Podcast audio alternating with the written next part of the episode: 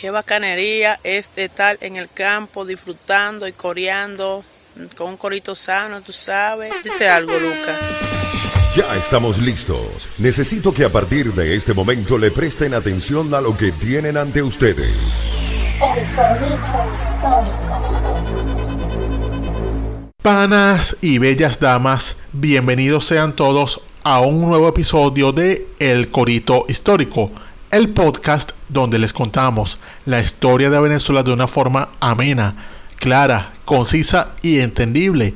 Es decir, como no te la contaron tus lamentables profesores de historia de Venezuela del bachillerato, que son la razón por la cual terminaste votando por Chávez. Aquí les habla el profesor Javier Lara. Dite algo, Doria Márquez. Claro que sí, sean bienvenidos a una nueva edición del podcast de la historia de Venezuela, que como siempre llega trayéndote toda eso, todos los personajes, todas las batallas, todo eso que pasó en la historia de Venezuela, pero en el idioma del corito sano, el idioma de la calle, porque los próceres también eran como tú y como yo, no es que los próceres no decían grosería y no tenían novia, claro que sí, y probablemente también más canchimó. Así que bueno, aquí vinimos a traerte todos esos cuentos. Háblales ahí, Manao. Así es, así es, así es. No olviden tampoco que El Corito Histórico es el podcast que te enseña y si te descuidas también te peña, pero solamente si tú quieres, bella dama. Solamente si tú estás de acuerdo con eso, mi amor, porque lo más importante en las relaciones personales siempre es el consentimiento, como dirían en el vallenato, porque las cosas siempre salen bien es cuando se hacen consentimiento. En efecto, entender el, el poderoso mensaje que transmite la palabra no te puede dar muchísimas satisfacciones en la vida. Sabes que hoy traemos un personaje de verdad que bien interesante, bien interesante de la historia, que es familiar, que cuando uno se lo menciona a la gente, la gente se da, ah, claro, yo he leído ese nombre, yo he escuchado ese nombre por ahí. Pero tú sabes que antes de empezar quería recordarles, como siempre, que esto lo puedes escuchar en todas las plataformas digitales, muchachos. En todas las plataformas digitales. Cuando digo todas, me refiero, mira, todo eso, Spotify, Apple Podcast, Google Podcast, Radio Public, todo eso. En YouTube nos puedes escuchar en el canal de Daniel Lara Farías. Entonces allí nos puedes dejar tu comentario también, si quieres hacernos algún tipo de sugerencia, si te gustó un episodio, si no te gustó. También suscríbete, que hay otros contenidos chéveres que te puedes vacilar.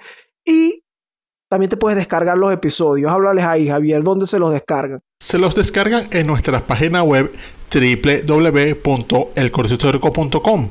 Esto es sobre todo para esas personas que tienen problemas con el internet, que es muy común en nuestro país. O sea, si simplemente si se encuentran wifi por ahí pagando, entran rápidamente en la página, se descargan el episodio, eso puede tardar que sí que 10 minutos máximo y lo tienen ya en su dispositivo para escucharlo cuando quieran así falte la luz así falte el internet así falte cualquier cosa pueden escucharnos pero también en la página web www.elcorcistorico.com pueden entrar en la sección de Chean se llama Elmer a dejar sus preguntas en nuestro querido sistema Elmer nominal para discusiones objetivas o Sendo Beta, donde ahí se les contestar sus preguntas en futuros episodios del Chean se llama Elmer. Hables tú ahora, Dorian Márquez. Bueno, eso, son, eso es lo que hay ahí preliminar con respecto al corito histórico. Por si acaso tú estás llegando por primera vez en este episodio, ya tú sabes todas las vías por donde te puedes vacilar este contenido. Pero ya vamos a darle chispa, candela y fuego a este asunto, Javier, porque hoy vamos a hablar del señor dueño de la Quinta Nauco. Coño, o sea, el, el dueño del flow, el dueño de la finca que era el el salón de fiestas de la Caracas de entonces, o sea, una cosa que era la Quinta Esmeralda de, de- de- del siglo XIX, un beta así. Sí, sí, sí. No, no, y bueno, este personaje forma parte de ese selecto grupo de notables de Caracas que firmaron el acta de la independencia y que formaron parte de los sucesos del 19 de abril. Estamos hablando de Francisco Rodríguez del Toro, el Marqués del Toro. Claro, un personaje que ya su... Sí, ese digamos, apodo, ese título que tiene ya indica una cuestión nobiliaria, o sea, no era un tipo cualquiera, era un mantuano, un super mantuano. Supermantuano. O sea, un tipo que tenía, bueno, su nombre era largo, era Francisco José Rodríguez del Toro e Ibarra. Y como siempre hemos dicho acá, una cantidad de nombres así implica que esa persona tiene billete. Y aquí vamos a contar cómo era eso con él. Sí, porque estamos hablando de un ya, ya lo mencionaste, un marqués, un carajo que cargaba un título, mira, que le dio el rey, usted va a ser marqués de Taina. Entonces, ¿cómo es que este tipo forma parte de la independencia de Venezuela? Se supone que tenía que defender sus títulos y su asunto. Vamos a revisar la historia, a ver, y de la vida del Marqués del Toro. Entonces, que yo quería empezar a- con este asunto, con este tema, Javier, eh, antes de caer directamente en la historia de la vida de Francisco Rodríguez del Toro, es en el de su título, el del Marquesado del Toro. Háblales ahí. Porque, ¿qué pasa? Esta cosa de los títulos nobiliarios, bueno, esto era un asunto que se manejaba en el viejo orden, en, en aquellos, en aquellos tiempos, en el reino de España, en donde eh, sabemos que la desigualdad era la norma y había este asunto de la hidalguía. La hidalguía eran los hijos de alguien, pues los hijos algos.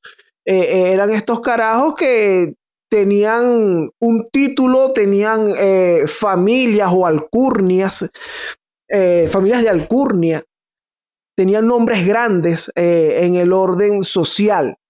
Entonces, ¿qué pasa? Que en, en el Nuevo Mundo se, se estableció que los conquistadores fueran tratados como hidalgos y por ende toda su descendencia son hidalgos, son tipos como nobles. La hidalguía se transmite, mira, de, de nacimiento, de, de padres a hijos. Por la sangre. Exactamente. Entonces, ¿qué ocurre con esto? Que si aquí todos somos hidalgos, todos somos mantuanos, o sea, que, que es el nombre de los mantuanos, todos somos nobles, ¿quién es más arrecho que otro? Plantea una disyuntiva para un sistema del cual todo el mundo quería ser mejor que el otro. Siempre estaba esa cuestión movida, digamos, un poco por la envidia. Y entonces siempre estaba en esa cuestión de que, bueno, pero yo, yo soy mejor que ese huevón que está allá al lado mío que dice que, que su papá llegó al, mismo tiempo que, que el mío. Y la familia, mira, la familia de este como que nadie la conoce ya. Entonces, entre esas cosas donde la desigualdad, como digo en la norma, siempre tiene que haber una jerarquía, un orden jerárquico allí en, en la, en la sociedad, es cuando los hidalgos, basados en su poder económico, optaban a los títulos nobiliarios. Entonces, ¿cómo tú optabas a un título nobi- nobiliario? Bueno, yo soy Dorian Márquez y tengo más real que un compraburro aquí, entonces le escribo al rey. Épale, rey, usted sabe que yo tengo plata, yo tengo real, hermano. No se paren artículos. Tengo cuarto. cuarto. No se paren artículos. Eh, aquí le mando esta cantidad para que usted vea que yo estoy con la corona y para que usted vea que, bueno, yo estoy aquí firme. ¿Qué usted dice? Que no hay un título por ahí para mí. Entonces el rey decía, oye, mira, este Dorian Márquez tiene real que jode, mira lo que me mandó. Vamos a darle allá el título de conde de Yaguaraparo. Ah, bueno. Pa, me mandaban mi condesa de Yaguaraparo y para eso yo tenía que pagar otro montón de plata. Entonces, el primer Rodríguez del Toro que llega a estas tierras es un señor llamado Juan Bernardo Rodríguez del Toro. Y este señor, bueno, venía con su hidalguía y toda esa cosa y tenía plata y empezó a hacer las diligencias para obtener un título nobiliario. Y Felipe V le otorga el título del Marqués del Toro. Y este es el primer Marqués del Toro que hay. En ese momento solo habían dos títulos nobiliarios en Caracas. En, bueno, en el territorio de acá de Venezuela realmente. porque ¿Quiénes eran? El Marqués del Toro y quién más? ¿El Conde de Tobar sería el otro? estaba el Marqués de Mijares, que fue el primer criollo con título nobiliario. Ah, coño. Y el llamado Marqués del Valle de Santiago. Esos son los tres primeros eh, títulos que habían acá. Entonces, para poder adquirir ese título, también para darnos unas dimensiones de la familia de, de donde viene nuestro protagonista de hoy, para hacer las diligencias del marquesado del toro, el señor Rodríguez del Toro, el viejo Rodríguez del Toro, pagó un total de 30 mil pesos de la época. Para hacernos unas dimensiones de que eran 30 mil pesos en aquel momento, el capitán general, capitán general que era bueno, la máxima autoridad, ganaba 4 mil pesos al año. Ya va, o sea, tú me estás diciendo que ese carajo pagó cerca de 10 veces el del capitán general para tener ese título. Marico, 10 años de sueldo pagó. ¿cuánto real tenía ese hombre? O sea, ¿qué se dedicaba? Ese carajo era narco. Bueno, ah. En aquel momento tú sabes que lo que se estilaba era el tráfico de cacao. Ah, ok, ok. Era gran cacao, pues, o sea, todavía no había descubierto el, las propiedades del perico, pero sí tenía las propiedades del, del cacao y después del chocolate. Sí, y era una persona que, bueno, también venía con su plata de allá de España, de esta, de esta, de esta gente que decían que eran de solar conocido. Una persona con plata de toda la vida y bueno, que tenía también sus propiedades por allá cuando llegó a- al Nuevo Mundo. Entonces, así empieza el Marquesado del Toro. ¿Qué pasa? Nuestro protagonista de hoy, que nace el 11 de diciembre de 1761 en Caracas, nace, bueno, en esta familia hijo del tercer Marqués del Toro. Mm, Sebastián Rodríguez del Toro. Entonces, bueno, como un mantuano, bueno, un super mantuano, como tú dijiste, un mantuano en esteroides. sí. Mira, tal, crecí aquí, vacilando, voy para la iglesia, mi mamá se pone su manta para ir para la, para la iglesia también, cojo primas. La vida normal, hago mis primeras letras, la vida normal de un mantuano caraqueño. La vida de Francisco Rodríguez del Toro, pum, cambia aquí o, o- o entra su nombre, digamos, en la vida pública es en 1787, cuando muere su papá. Ah, muere hasta Rodríguez del Toro y eso hace que entonces Francisco Rodríguez del Toro, como el hijo mayor, herede el título del padre. Exactamente. Él empieza a hacer las diligencias de, la sucesión de su marquesado. Y bueno, aquí es cuando él entra a formar parte o que su voz es parte de las decisiones de, la sociedad, de las decisiones incluso de la política.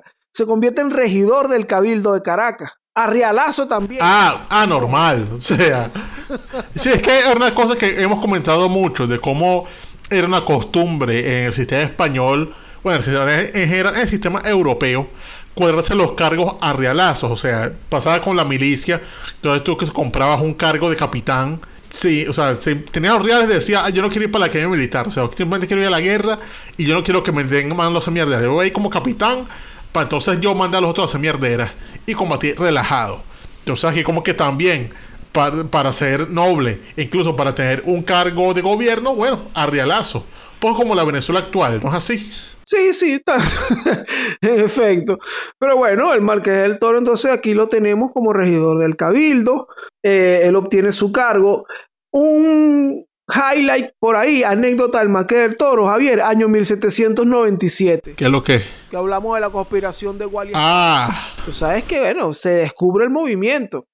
Se descubre la conspiración. Estos tipos bueno, huyen, hacen preso un montón de gente. El cabildo tiene una, donde es regidor el Marqués del Toro, el cabildo tiene una, una sesión. una sesión extraordinaria, exactamente. Y ahí se forma una comisión en donde el Marqués del Toro iría junto a un señor llamado Manuel de Monserrate, a donde iba el capitán, a donde estaba el capitán general, para pedirle que se tomaran, mira, las máximas, se tomaran las medidas extremas que hubiesen que tomar contra estos conspiradores. Pero ¿qué pasa? Aquí también hay una anécdota interesante, porque este capitán general se llamaba Pedro Carbonell. Ah, claro, sí. Este señor, sobre estos sucesos que están ocurriendo, envía una comunicación a España, al rey, a la corte, en donde dice que algunos nobles de Caracas trataron de sacar ventaja de la situación. Hablamos de la situación convulsa que derivó de la conspiración de Wally España, donde estaban involucrados muchos sectores del- de, de la sociedad, no nada más los blancos. Y dice que, bueno, que trataron de sacar ventaja de la situación.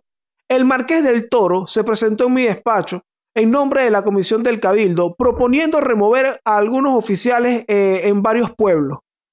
Y me entregó una lista con 14 nombres para reemplazarlos. 11 de ellos eran familiares suyos. Ya va, o sea, el tipo está haciendo la Cilia Flores, la guaidosada. O sea, un coño, póngame a estos primos aquí en mi cargo. O sea, aprovechando que estos tipos no sirven, yo le propongo a 11 primos míos. No, no, no, no, no, que no son familia mía. O sea, que tengan el apellido Rodríguez no quiere decir nada, porque muchos Rodríguez en este país, pana mío. Tal cual, tal cual. Y que mira, ve, están esos oficiales conspirando. Yo te recomiendo a esto que tengo aquí. Mira, Francisco, pero señor Marqués, pero esta lista, estos señores no tienen apellido. No, no, no importa, déjelo así. Yo los apellidos te los busco después. El apellido de Enrique Rodríguez el Toro. Eh, bueno, sí, él trató de la vaina. Pedro Carbonell le echó el pajazo, pero ¿qué pasa? Tú sabes que el tema, porque nos comentamos que, bueno, sí, eh, para tener más relevancia que los demás, los, los nobles tenían inmunidad. Ah, él podía hacer y deshacer. Los nobles no podían ser eh, sometidos a tormentos y tampoco están obligados a, obligados a ir a la guerra. Entonces, ah, bueno, eran unos señores que estaban ahí como unos ángeles, pues. no los puedes alcanzar. Para 1800 tenemos que Francisco Rodríguez del Toro ingresa al servicio del batallón de milicias de Blanco las milicias de blanco voluntarios de los valles de Aragua, que bueno, esto era también, esto era una cosa como preeminencia social. Claro, o sea. Formar parte de la milicia de blanco. Eras blanco, o sea, nadie te podía negar eso y, estabas con gente de tu propia clase, o sea, nada de andar en un batallón con rodeado de negros y de, y de pardos, no. Estás en la crema de la crema. Nada, anda con un batallón de negros y pardos como el marihuanero ese de arriba. Mira, en, el año, en el, ese, eh, bueno, en el año 1800, exacto, para el año 1806, Javier, bueno, tiene la misión de dirigirse a Coro. Ay, ya sé por qué. Esto es porque Coro es invadida por un tal Francisco de Miranda, un bicho ahí todo canario al que acusaban de cosas chimbas y que está invadiendo ese territorio. Exactamente. Exactamente. En el año 1806 ocurre la invasión de Miranda. Y entonces, bueno, por ahí está todo el mundo alarmado. Mira, por ahí viene ese monstruo que es ese loco no cree en Dios, ese loco tiene el pelo largo, usa zarcillo. Mira, eso que viene por ahí es el acabose. Y entonces mandan al Marqués del Toro a, defender Coro. Lo que pasa es que Coro lo habían evacuado y todo esto. Y bueno, el, el Mar del Toro no tiene la necesidad de llegar a Coro en ese momento. Claro, porque acuérdate que mira este me retirando, porque él después de estar esperando a que la gente lo apoyara, vio que no había nadie, sino una gente que le llevó unos papeles diciéndole, Miranda es marico, y ya él dijo, no, vámonos a esta vaina. Y cuando llegó para allá, además que es del toro, ya no había nadie ahí. Sin embargo, eso es como, digamos, el principio de un beef entre estos próceres, porque desde, ese día, Miranda y el Marqués del Toro tendrían unos rifirrafes entre sí que estamos hablando de que esto no se lo perdonaría nunca. Y además, bueno, de cierta forma, o sea, si lo vemos desde el punto de vista del Marqués del Toro, carajo como él, Mantuano, Marqués, él lógicamente no va a ver con buenos ojos que un bicho acusado de ateo, masón, marico y una cosa peor que todo eso, que es ser blanco de orilla, venga con intenciones de trastocar el orden social que él tanto defiende. ¿No? Y, adicionalmente a todo esto, si vemos también, también cómo era este tema de los valores, las escalas de los valores, la forma en la que se, manejaban socialmente en la época, se tomaba muy en cuenta este tema de, tus ancestros y todo este asunto. Y, es el señor, el tercer marqués del toro, o sea, el papá de Francisco Rodríguez del Toro, uno o quien está al frente de, de que el papá de Miranda no forme no sea capitán de las milicias de Blanco. Ah, coño, o sea, son unos odios que vienen de... Unos odios familiares. odios ancestrales. Claro, porque en su casa se hacía pan. Entonces, en la casa de los del toro, era una de esas casas donde se decía, no, vale, ese, ese dueño de bodegón no va a estar siendo ningún capitán de milicia de pardo. Entonces, claro, aquí es que empiezan también, aquí en, en esta invasión a Coro es donde, bueno, se le mete como ahí en el primer plano el nombre de Francisco de Miranda. Luego tenemos que en 1808 él lo ascienden a teniente coronel, pero en 1808 también se está dando todos estos eventos de la de Napoleón en España. Correcto, es decir, se invade España, hace, hacen presos al, al rey y al príncipe de Asturias y entonces se conforman esas juntas en lo que queda de la España controlada por los Sí, por los leales a la corona de los Borbones. Y entonces, en respuesta a eso, es que ocurre la llamada Conspiración de los Mantonos en Caracas, que es un movimiento de defensa del rey en Caracas, en el cual unas figuras importantes de, sí, de digamos, del tejido social más alto de Venezuela, tiene la propuesta de plantear al capitán general conformar una junta conservadora de los derechos de Fernando VII se planteaban eso, pero con la Junta con sede en Caracas, no en España. O sea, yo decía como que, mira, vamos a tomar el mando del país hasta que Fernando VII esté libre, pero vamos a mantener esto nosotros, o sea, no nosotros españoles, sino que nosotros hagamos esto, un consejo de mantuanos presididos por el capitán general, que era en ese entonces Vasconcelos, tengo entendido. Pero plantean eso y nada, las autoridades españolas en, en Caracas, que era el capitán general, los intendentes de la audiencia ven eso como un intento de independencia, que no lo era, pero lo ven así porque para ellos cualquier cosa que no sea lo que manda España es una afrenta. Y sabes que Javier, antes la, ante la invasión de, Napoleón y se establece la Junta de Sevilla y este asunto, en esta fecha es cuando también se da aquella carta que le envía Miranda al Marqués del Toro, eh, invitándole a que, mire, formen ustedes una junta y independicen esa mierda. Y el Marqués del Toro fue y le entregó la carta a las autoridades. Y que mira lo que me mandó este ateo, masón, drogadicto y pelo largo. Sí, fue corriendo a sapearlo. Que él dijo, mire, yo no quiero nada con blancos de orilla marico, chicos. O sea, esto es una evidencia de que yo estoy con ese sujeto. Vayan ustedes qué hacen con él.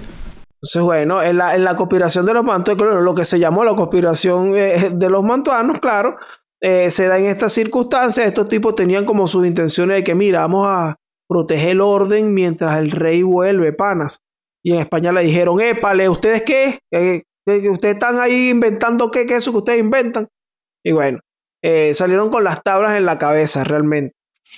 Luego, bueno, esto ocurre en 1808. Esto, esto se, vemos que los siguientes eventos eh, referentes a este asunto ocurren en 1810, pero todo esto, todo esto tiene que ver es por la, las distancias y la lentitud de las comunicaciones. Entonces, eh, eh, es, para 1810 cuando ya la cosa está más caldeada y se da, por ejemplo, los antecedentes del 19 de abril, tienen el evento de la Casa de la Misericordia, en donde los del Toro y otros mantuanos, ahí estaban los hermanos del Toro, que eran Francisco, Diego y Fernando, están los hermanos Montilla, los Carabaño, Diego Jalón. Estas personas, bueno, se habían propuesto tomar el cuartel de la misericordia para sublevar la ciudad. ¿Qué pasa? Esto no se llevó a cabo. Emparan, se entera del plan, de alguna manera se filtra, y lo que hace eh, no es confrontarlos, sino decir, épale, ese grupito allá atrás se me separa. Ah, claro, sobre todo teniendo en cuenta de que está la Marqués del Toro ahí y como decíamos que es un intocable, entonces decían, no, no, no, este tipo lo podemos arrestar, pero sí, vaya para su casa. Exacto, se me, se me mueven de ahí. El 19 de abril, cuando se dan los sucesos de Caracas, el 19 de abril, Fernando Rodríguez del Toro, el hermano, y el Marqués del Toro están en Valencia, ellos no están en Caracas. Estos señores están en Valencia, diría un año después, eh, Fernando, que él estaba con el Marqués del Toro allá en Valencia buscando hacer la revolución, ayudado por, las, por los oficiales y las, y las milicias que estaban allá y en los valles de Aragua. Eso sí, al día siguiente, ellos se mueven hacia Caracas y es cuando convierten a Fernando Rodríguez del Toro un gobernador militar de la provincia y al Marqués del Toro lo hacen brigadier del ejército. Y lo mandan, de hecho, como primera acción, o se le dicen, usted es brigadier, ahora demuestre que vale su cargo y lo envían hacia Coro a enfrentarse a los realistas que estaban allá sin reconocer a la, a la Junta en Caracas. Exactamente, recordemos que Coro dice, papi, no me gusta nada de eso que ustedes están haciendo, lo mío es la regencia, de que la regencia que haya, cualquier mandato de afuera, eso es el que yo reconozco, no ustedes en Caracas, cuerda de blancos, rancios. Entonces, eso dicen en coro, mandan al marqués allá a hacer la campaña y fracasa. Tú sabes que el gobernador de coro era Ceballos, que, luego sería José Ceballos. Y, bueno, realmente fracasa la, la, la campaña de, de Francisco Rodríguez del Toro. Muchos historiadores coinciden en que realmente no era como un tipo muy hábil en la guerra, y entonces, bueno, esto igual no detiene, esto de que en coro no nos hicieron caso y nos vencieron, esto no detiene los movimientos que están ocurriendo en Caracas. Pues estamos hablando del año 10. En el año 1811, el 3 de enero, la Junta le ordena al marqués regresar a Caracas, se dan el tema de las elecciones y él es elegido, eh, él es parte del Congreso como diputado por el Tocuyo. Así es, o sea, lo eligen diputado por el Tocuyo y empieza a sesionar el Congreso. Y el Congreso entonces aparte de ponerse a redactar lo que sería la, el acta de la independencia y la posterior constitución de la República de Venezuela, también mete unas medidas como por ejemplo la abolición de los fueros, de los fueros de nobleza. Es decir, una medida que implicaba que ya no fuera el marqués. Oye, pero eso lo afectaba directamente. Claro, una locura. ¿Y sabe, y sabe si él votó a favor o en contra de eso? Claro Claro, ¿no? Él votó, él votó incluso dos veces votó ah, en contra. Eh, a- a- o sea, a favor de, disculpa, a favor de abolir esto y que va, vale, eliminen toda esa mierda. Que Marqués Pero usted no es Marqués. Ah, él dijo, yo no soy Marqués, yo soy Francisco Rodríguez del Toro. Él dijo y dijo esa vaina y no, chicos, yo, yo sí renuncio. Es más, doy, doy el ejemplo. Voto a favor de que se, re- se, se quiten todos los, fue- los fueros políticos militares. Yo no tengo un coño madre que decir nada. O sea, yo soy tan patriota que yo no tengo por qué seguir siendo Marqués. Y punto.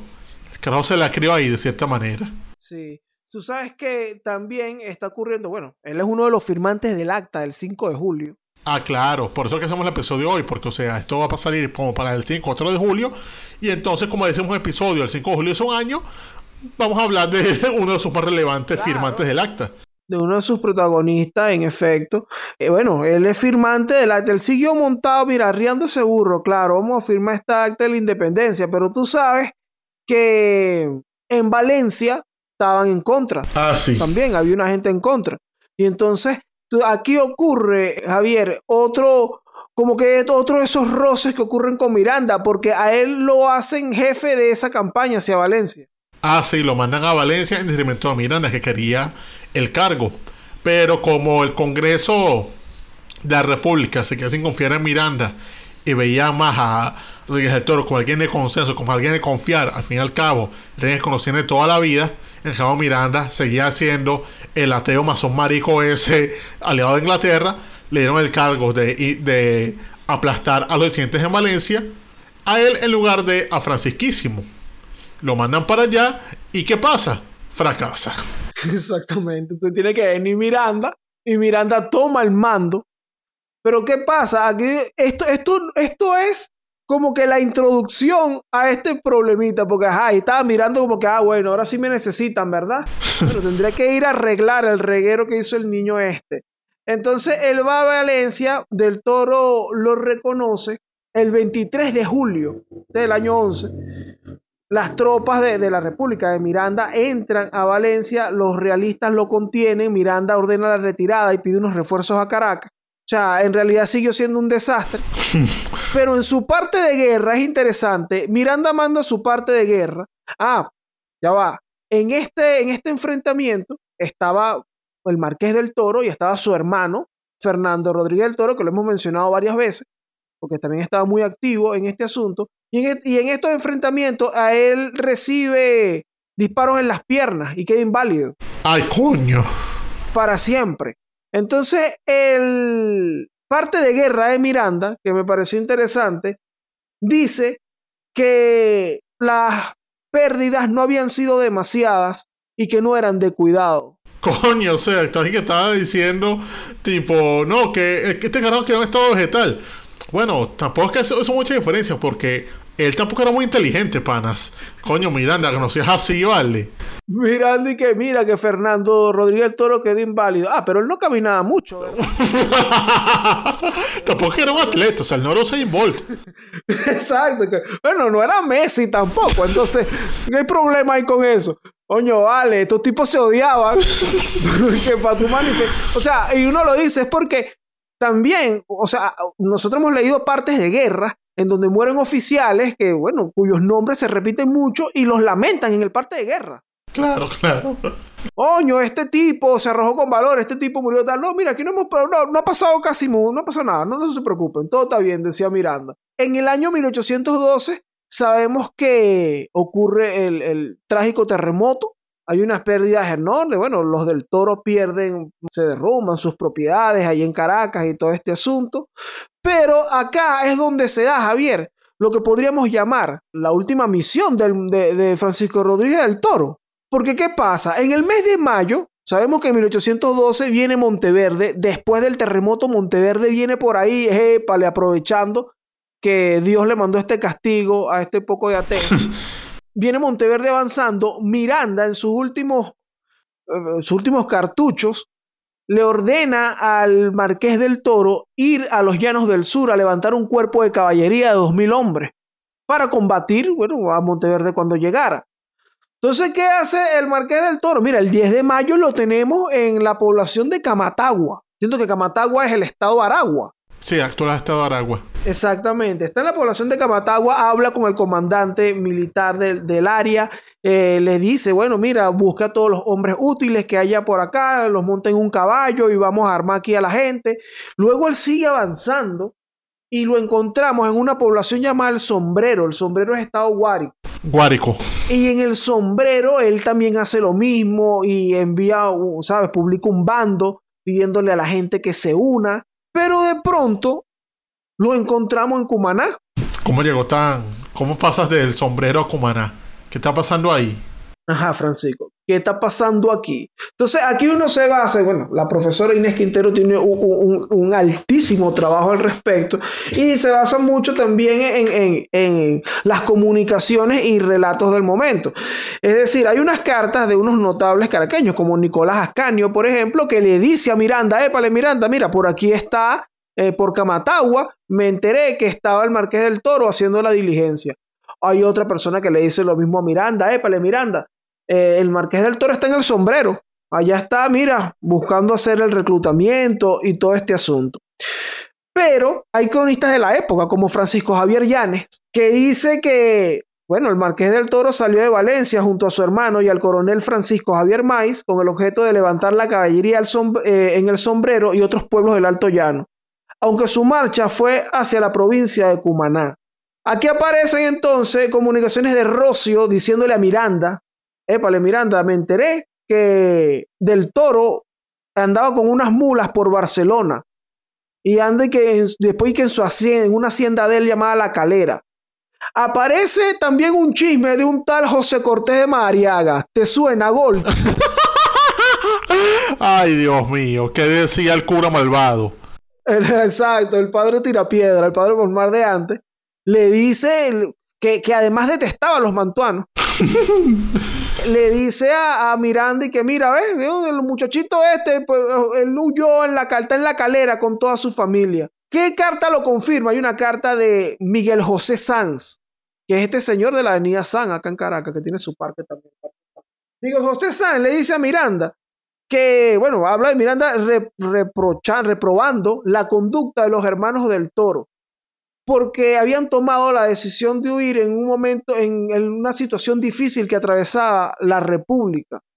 Dice además que comprende la acción dada la naturaleza de Fernando, que estaba convaleciente, que estaba inválido, pero los demás, ¿por qué huyeron? Entonces, como que, hermano, ¿qué pasó? ¿Qué hizo aquí? Lo real es que los del Toro llegan a Cumaná, el Marqués del Toro llegó a Cumaná y en Cumaná se regó este chisme de que estos tipos huyeron, estos tipos fueron y que levantó un ejército y terminaron aquí en Cumaná eh, buscando no sé qué, porque aquí también estamos jodidos en Cumaná.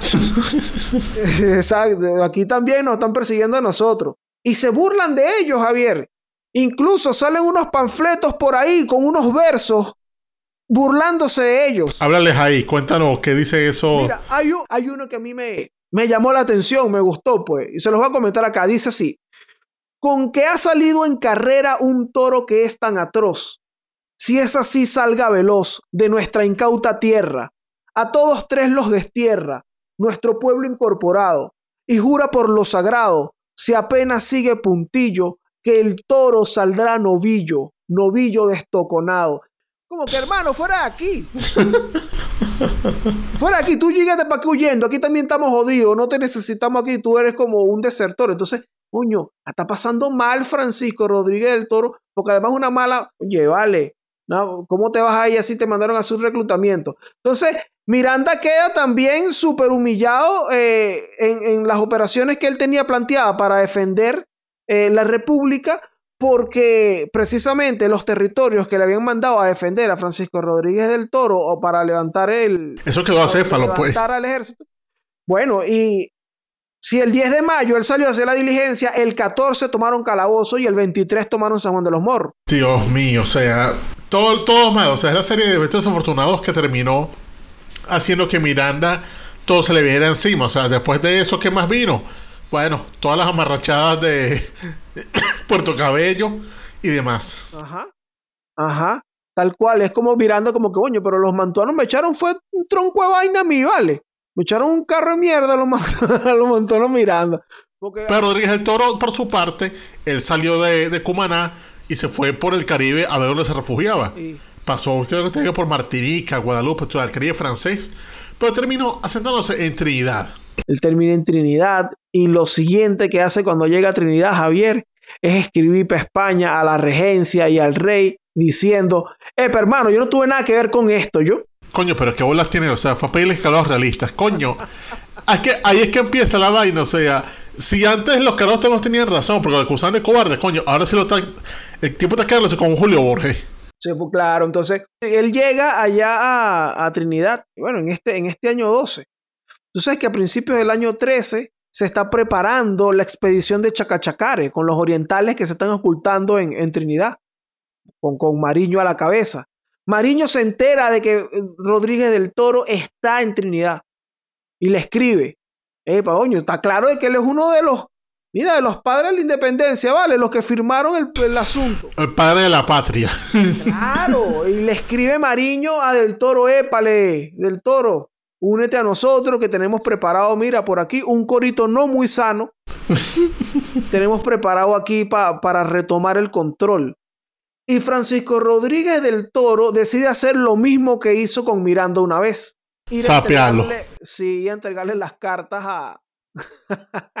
al gobernador. Coño, pero es que el tipo no se está ganando para nada la voluntad de la gente, o sea, está haciendo lo malo. Él lo que quería era ganarse su perdón del rey, hermano. Entonces, bueno, al todo el que le podía echar paja, me imagino que le echaba un pajazo de para mí no, eh, también dejando entender un poco de que mi pana a mí no me busquen, yo no los conozco ni nada. Fíjate que esto ocurre en el año 13. Entre ese año y el año 15, él siguen haciendo diligencias. Incluso hay un hermano de él que está en España que también hace sus diligencias allá directamente para ver si le consigue Sí. el perdón. Ese es su hermano Pedro, que su hermano Pedro residía en Madrid, tenía una, una posición económica, estaba casado con una dama noble de allá, y entonces él se veía como de su abogado allá, o sea, él iba para las cortes, le averiguaba, incluso le pasaba plata, porque con, con una plata que él le pasó, eh, Francisco Rodríguez del Toro compró una hacienda de cacao en Trinidad, es decir, el carajo no estaba pasando rocha en Trinidad, o sea, el carajo se compró su hacienda, se puso a, sembrar más cacao, a, a exportar, a hacer cosas, y o sea, él estaba ahí haciendo sus gestiones, o sea, él le decía a su hermano que resolviera allí mientras él estaba ahí buscando sobrevivir, o sea, esperando su cacao, haciendo plata, poco a poco. Sin embargo, como sabemos cómo es la burocracia española, esa cuestión se tarda esas gestiones.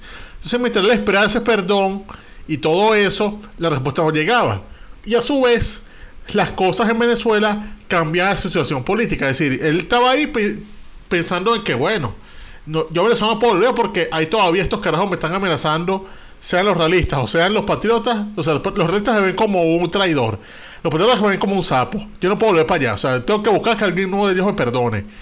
Y entonces él estaba allí en la deriva, en Trinidad. Exactamente. Y e incluso, dada, dada que esta era su situación, él tenía como que elegir un bando. Bueno, le tengo que pedir cacao a alguien. Bueno, vamos a pedirle al rey, que se supone que el rey es el que va a ganar, papá. No es así. Pero bueno, lo siguiente que va a pasar le sorprenderá. No, no, eh, el, en el año 15 también, Javier, le escribe Bolívar. Ah, Bolívar que estaba que sin Jamaica.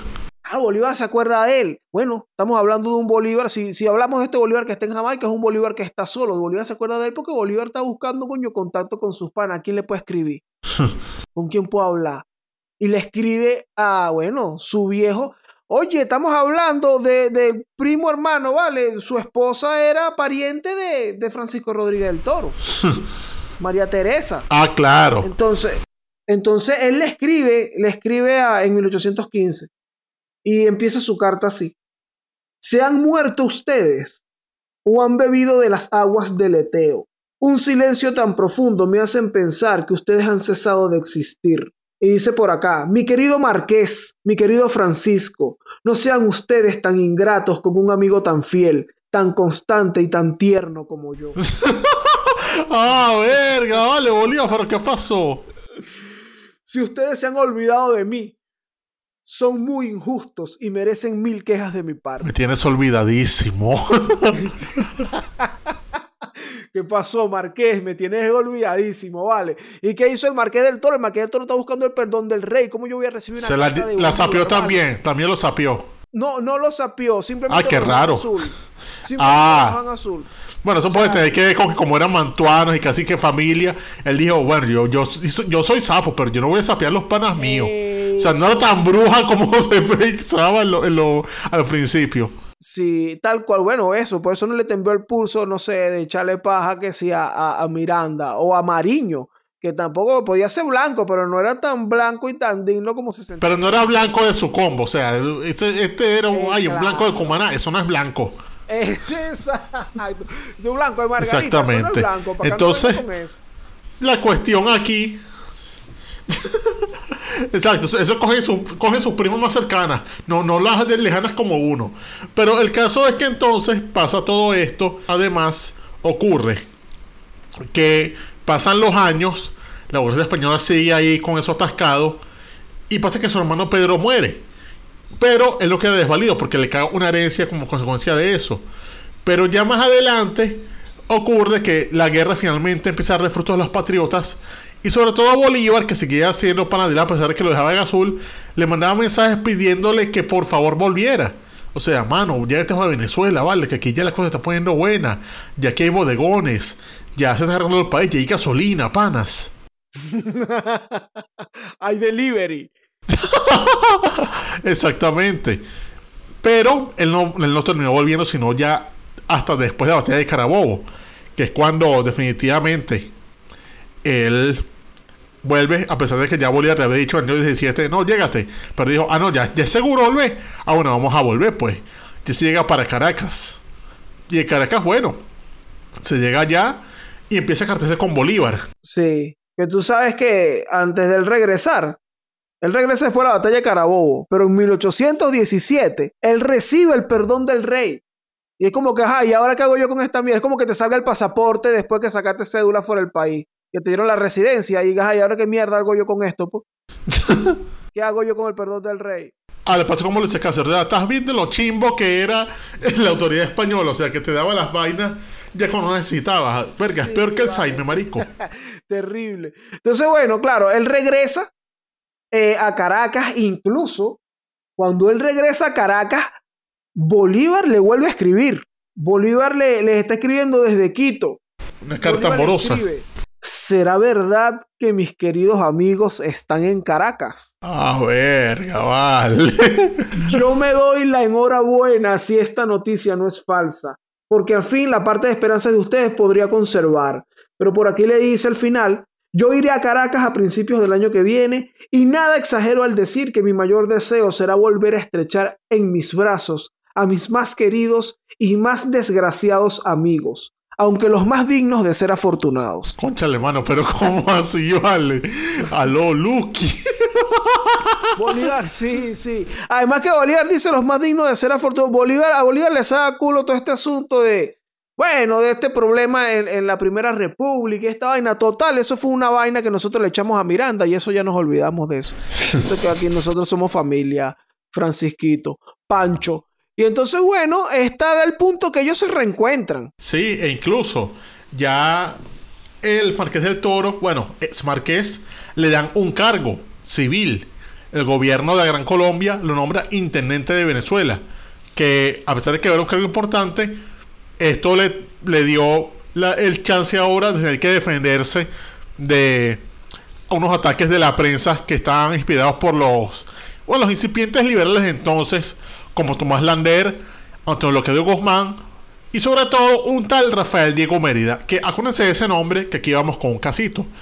Porque no solamente era que le tocaba recibir este barril de mierda, sino que también tenía un problema que era, bueno, un problema con otro prócer, o sea, problema de pesos pesados, ya que se aprobó en Colombia, en el Congreso, una ley que está destinada a reprimir la ingratitud y osadía de quienes insistían en oponerse a la independencia. Esta era una ley que, coño, era una ley draconiana. Una ley que contemplaba que el que se oponía a la independencia iba a ser expulsado del país. Y entonces se había mandado a Venezuela a Carlos Sublet a cumplir esa ley porque era la autoridad de Venezuela, la autoridad militar.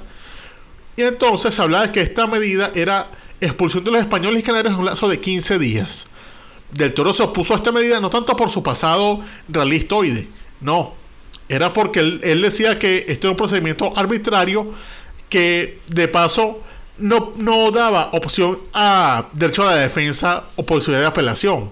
Cierto, de cierta manera tenía razón. O sea, una ley que decía, vamos a pulsar a esos bichos que dicen que, que son realistas. Ajá, pero ¿y esa persona cómo se defiende? No se puede defender. Pero todo esto le causó un problema porque todo el mundo estaba con ese ánimo de que no, sí, los y vaina. Y entonces al final de todo se termina es apoyando al, al criterio de Sublet y como consecuencia de esto y otros peos, de todo renuncia al cargo. O sea, él pasa solamente un año, desde 1823 hasta 1824, como intendente de Caracas. Y no solamente eso, sino que él renuncia al cargo y aún así le sigue cayendo mierda encima del tal Rafael Diego Mérida. Pero resulta que Diego Mérida era un gran becerro, porque están varios casos por ahí. Era una especie de, si lo comparamos con un estercolero actual, sería algo así como los Enes García, o un Enrique, un Ñoco, o sea, un plastón, un plastón de mierda de esos que lo que hace es hablar estupideces y decir puros chismes, el cual se puso a, lanzar panfletos anónimos hablando de la conducta de, de Marqués del Toro de Televisión de Miranda sobre su decisión en el año 12 e incluso pedía que se aplicara esa ley colombiana a la que él se oponía cuando era intendente. Es decir, estaba diciendo que lo expulsaron del país. Claro, la cosa es que Diego María era un tipo tan gafo, o sea, tan pero tan gafo, a cualquiera, que le pasaba todo eso en puros rumores, o sea, pura paja, no vieja chismosa, zapa por de una paja. O sea, ni siquiera es que se fue, por ejemplo, a buscar los archivos de las cartas que le mandaba a la corona, no, nada de eso. Y le iba puro por los chismes. En cambio, el marqués del toro, ¿qué hizo?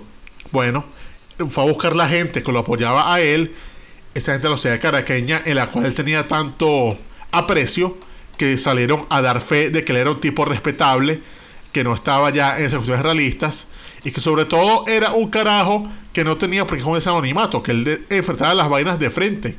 Y entonces estos viejos mantuanos, caso de Bolívar, por ejemplo, metieron la mano por él. Y no solo eso, sino que él también tenía ese poder de ganarse a la gente que estaba en el poder ahora, porque el tipo se hizo muy amigo de Páez, que terminó también metiendo la mano por él, dando la fe de que sí, que él era un tipo serio merecedor de respeto y que no había que estarle parando bolas a esos locos que andan diciendo esas estupideces. de esa forma, él salió libre de esas acusaciones y de esa manera él siguió su vida normal, o sea, se puso a recuperar sus propiedades perdidas, adquirió nuevas propiedades y bueno, pasó a ser una persona respetable de la Caracas republicana. Sí, bueno, y, y, fue una transición complicada porque estamos hablando, ya ahí mencionamos hace un rato, estos beneficios, digamos, que tenía eh, el título de marqués, que era ser intocable, que tú no ibas a la guerra, tenías unas cosas.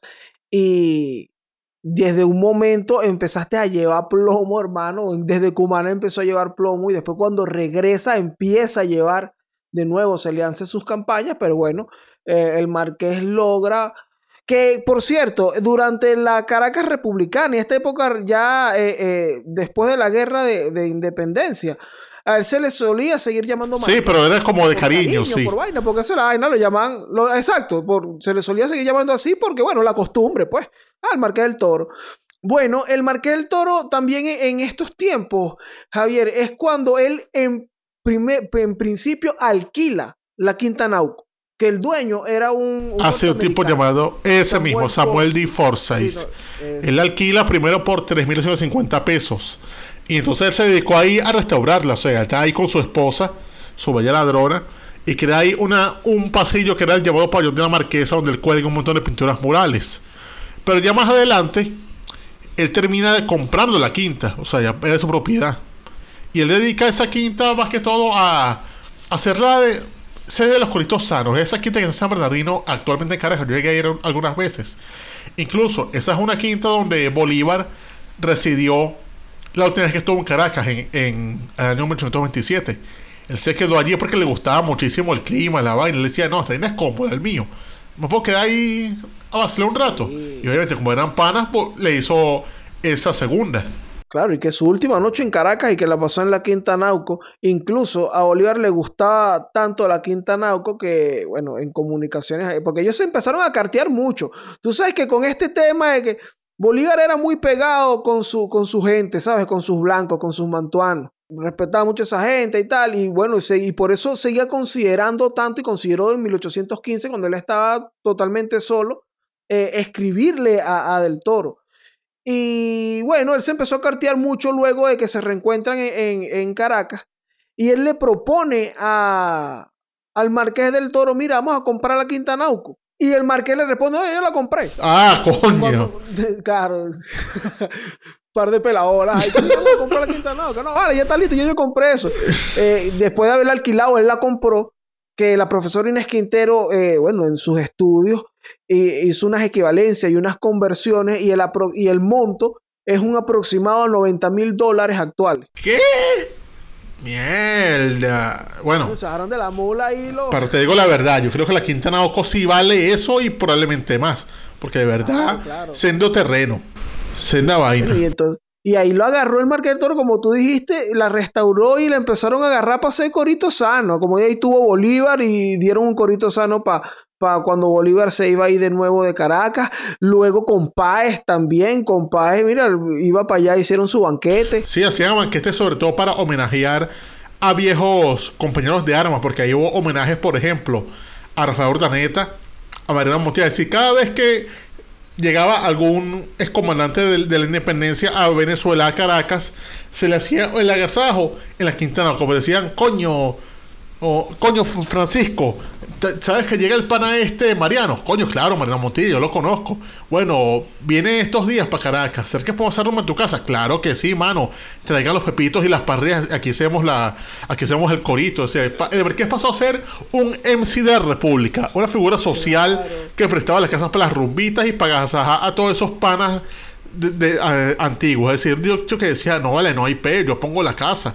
El bicho, el pana de la casa, ¿vale? Se convirtió al final en Marqués del Toro. Claro, y además el hecho de que, por ejemplo, él no tuvo hijos, o sea, su esposa murió en el año 42 y él quedó en esa casa. Bueno, él decía, bueno, pero me quedan los panas, vengan cada vez que puedan y hacemos aquí una rumbita. Mira, ¿qué estás haciendo? Fíjate que eh, debería ser la casa de Francisco. Si, si hubiese existido Billo en aquel momento, o los, no me acuerdo quién escribió esa canción. Como no hay nada que hacer, vamos a casa de Francisco. Se lanzaban para allá en la Caracas aquellos tiempos a visitar. Esto me, me llama mucho la atención esto porque la verdad al final, bueno, ajá, restauró su casa y bueno, estamos hablando ya de que no hay guerra eh, eh, en ese momento. Y, ¿sabes? Este pana de que coño, Francisco, ¿sabes que viene un pana mío que se había ido del país? Él estaba fuera del país trabajando, haciendo una vaina y él viene ahora. Yo quisiera hacerle una reunioncita. Ah, no, véngase para la casa, ¿vale? Coño, siendo panas. su, traigan su caña. Yo quisiera que en caso de que yo vuelva a Venezuela, tener un pana así como Francisco, mano. Ay, claro. Entonces, bueno, el Marqués del Toro aquí me- mu- murió. Murió bastante, o sea, vivió bastante, murió bastante viejo, a sus 90 años, 89 años, ¿no? Sí, porque él falleció en el año 1851 en su casa. Y el carajo, bueno, fue suceso su muerte porque resulta que, bueno, estamos hablando de un tipo que tiene 89 años. Y no solamente esto, sino que al momento de morir, él era el último firmante del acta de la independencia que estaba vivo. Es decir, él sobrevivió a todos los demás firmantes. sí, lo sobrevivió a todos, porque, o sea, de los relevantes, Rocio, Cristóbal Mendoza, sí, todos habían muerto. Él era el último padre de la patria eh, con vida. Entonces, eso fue un suceso en las Caracas que dijeron: Pero se murió Marqués, del, el Marqués del Toro, él fue el último firmante. Y su funeral fue una cosa a la que asistió toda la Caracas de entonces. O sea, fueron y, y lo llevaron en hombros. O sea, dijeron: No, vale, este es un tipazo. Incluso, por esa época, después de su muerte, él fue uno de los primeros en ser llevados al Panteón Nacional, con todos los honores requeridos del caso. Claro, claro. Bueno, claro, e- él, forma parte como firmante, e- e- era un personaje histórico y era un carajo que estaba ahí ya en una, bueno, en la, en la Venezuela, porque ya en ese momento él mu- murió en Venezuela, eh, en la Venezuela y era como una, como una reliquia que estaba allí de, de la historia, pues. Bien interesante, de verdad, el, el, el Marqués del Toro y que además, eh, Javier, al, al ser el, ul- o el que murió de último, digamos, no nada más como parte de los firmantes, sino de los compañeros con los que él conspiraba y todo eso, con los que tuvo metido en todos esos problemas. El único que quedaba por ahí eran los Montilla. Pero fuera de eso, sus amigos blancos, eh, con los que, sus amigos mantuanos, con los que hacía de la suya, que sí, bueno, estuvo Diego Jalón en lo del cuartel de la misericordia, murieron, muchos murieron en el año 14, ahí está Rivas, era uno de sus contemporáneos también, ninguno, ninguno, eh, todos ya están muertos y bueno, él fue el que más vivió. Pero bueno, esta es la historia de Francisco Rodríguez del Toro, si algún momento visitan la Quinta Nauco ya usted, y escucharon esto, ya ustedes saben la historia del señor y que representa también la Quinta Nauco como la casa de los coritos sanos. Y el Marqués del Toro como el anfitrión número uno de aquella época en Caracas. Sí, no, y de hecho recomiendo que con la normalidad pase por la Quinta Nauco porque es un museo bien bonito. O sea, llegué a ver conferencias incluso. O sea, hubo un tiempo que hacían conferencias de historiadores y se iba para allá. Y entonces se vacilaba mucho ahí hace un tiempo. Pero ¿qué le queda hacer a la, esa gente tan noble como Marqués del Toro, que no tengan título, que escucha este bello podcast, Doria Márquez? Bueno, les voy a dar una, una cosita antes de darle las instrucciones. Y es que, bueno, si quieren abundar sobre eh, la historia del Marqués del Toro, está este increíble libro de la profesora Inés Quintero llamado El último Marqués, en donde está, bueno, todo este estudio que ella hizo y que de verdad es una lectura genial, una lectura excelente, bastante digerible y una eh, forma de eh, también entender la historia bastante buena. ¿Qué pueden hacer entonces eh, para, para aquí, para apoyarnos si les gustó este episodio? Mira, le das like, Ah, si lo estás escuchando en YouTube, por supuesto, en el canal de Daniel Lara Farías, y nos dejas también allí tu comentario si te gustó este episodio, si tienes alguna pregunta para nuestro Chayan se llama Elmer, aunque ahí está el enlace en la descripción del video para dejar tu pregunta.